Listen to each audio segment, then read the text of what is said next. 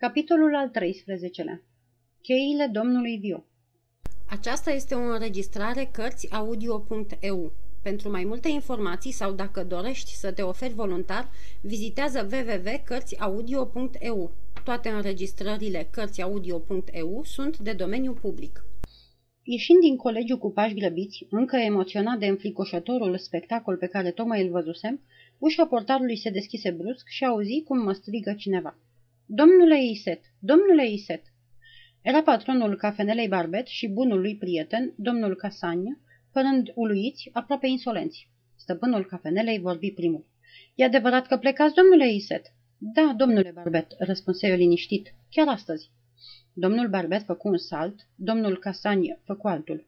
Dar saltul domnului Barbet fu mai mare decât al domnului Casani, pentru că lui îi datoram mai mulți bani.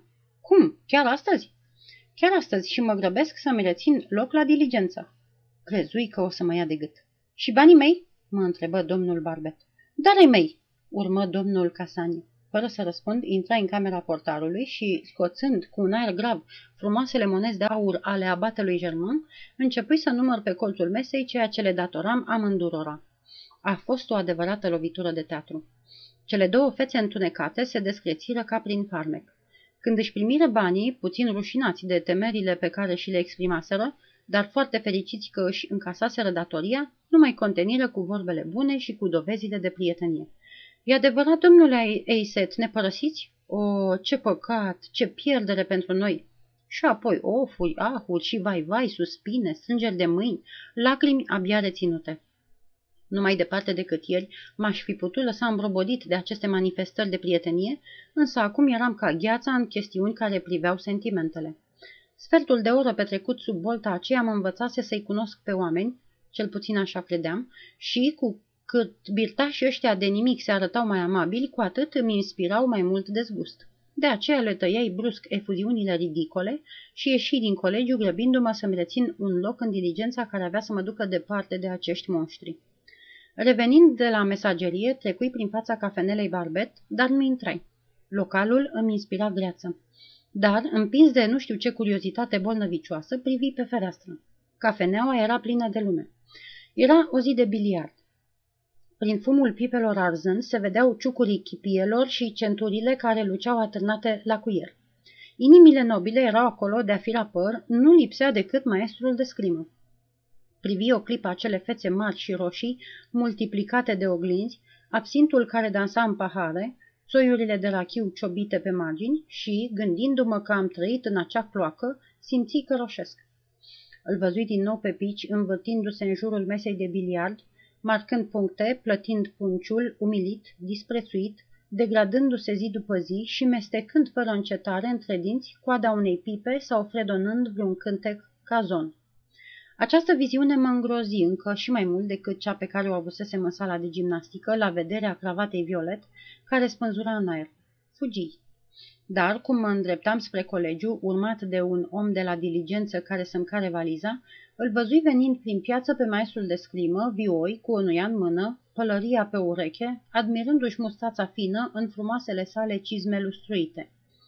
Îl priveam de departe, cu admirație, spunându-mi, ce păcat că un om atât de frumos are un suflet atât de urât. El, la rândul lui, mă zărise și venea spre mine cu un surus binevoitor și cu brațele larg deschise. O, Bolta! Te căutam, zise el. Ce-am auzit? Că dumneata se opri brusc.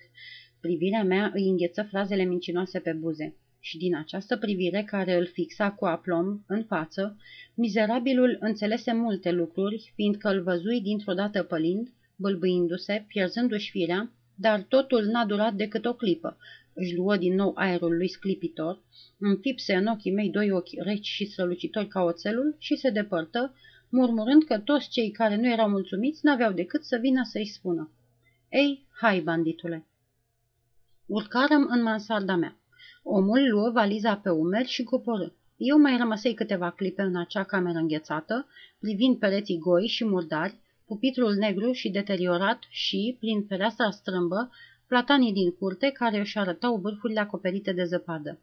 Spusei adio în sinea mea acestei lumi. În acel moment auzi o voce tunătoare care răsuna dinspre sălile de clasă. Era vocea abatelui Germain. Ea îmi încălzi inima și, printre gene, îmi apărură câteva lacrimi. După aceea coborâi încet privirea, uitându-mă atent în jurul meu, ca pentru a lua cu mine pe retină imaginea, întreaga imagine a acestor locuri pe care nu mai trebuia să le văd vreodată. În acest fel, străbătui lungile coridoare cu ferestre înalte, zăbrălite, unde ochii negri îmi apărură prima oară. Dumnezeu să vă aibă în pază, iubiții mei ochi negri. Trecui de asemenea și prin fața cabinetului cu acea misterioasă ușă dublă, cabinetul directorului. Apoi, câțiva pași mai încolo, prin fața cabinetului domnului Dio. Aici mă opri brusc. Oh, ce bucurie, ce încântare! Cheile, teribilele chei, atârnau în broască și vântul le făcea să se miște ușor. Le privi cu un fel de spaimă religioasă. Apoi, dintr-o dată, îmi veni ideea unei răzbunări. Pe furiș, cu o mână ucigașă, trăsei snopul de chei din broască și, ascunzându-l sub redingotă, cobori treptele câte patru. La capătul curții elevilor mei era un puț foarte adânc. Fugi spre el într-un suflet. La ora aceea, curtea era pustie. Scorpia cu ochelari nu-și ridicase încă storurile. Totul era favorabil crimei mele. Atunci, scoțând cheile de sub haină, mizerabilele chei care mă făcuseră să sufăr atât, le aruncai în puț cu toată puterea. Clink, clink, clink, le auzi căzând, izbindu-se de pereți și plioscăind greu în apa care le acoperi mai decât. Odată clima comisă, mă îndepărtai surâzând. Sub poarta mare, ieșind din colegiu ultima persoană pe care o întâlni fu domnul Vio, dar un domn Vio fără chei, buimac, speriat, fugind de colo-colo. Când trecu pe lângă mine, mă privi o clipă cu teamă. Nefericitul voia să mă întrebe dacă nu le văzusem cumva, dar nu îndrăzni. În acel moment, portarul îi striga din capătul scărilor, aplecându-se. Domnule Vio, nu le găsesc!" Îl auzi pe omul cu chei spunând încet. O, Dumnezeule! Și, ca un nebun, plecă în căutarea lor. Mi-ar fi plăcut să savurez mai mult timp acest spectacol, dar goarna diligenței se auzea sunând în piața armelor și nu vreau să plece fără mine. Și acum, adio pentru totdeauna, imens colegiu afumat, făcut din fier vechi și pietre înnegrite. Adio, copii răutăcioși. Adio, regulament sălbatic. Piciul pleacă și nu o să se mai întoarcă niciodată. Și dumneavoastră, marchiz de Bucoran, socotiți-vă fericit plec fără să vă aplic acea faimoasă lovitură de spadă atât de mult timp pregătită alături de inimile nobile de la cafeneaua Barbet. Dă-i bice birjar și sună goarnă, bătrână diligență, scântei să-ți sară din roți. Dul pe pici în galop cu cei trei cai ai tăi. Dul repede în orașul lui natal, la unchiul Baptist, ca să-și îmbrățișeze mama și să o ia apoi spre Paris, să-l întâlnească pe Iset, Jacques, cât mai degrabă, în camera lui din cartierul latin.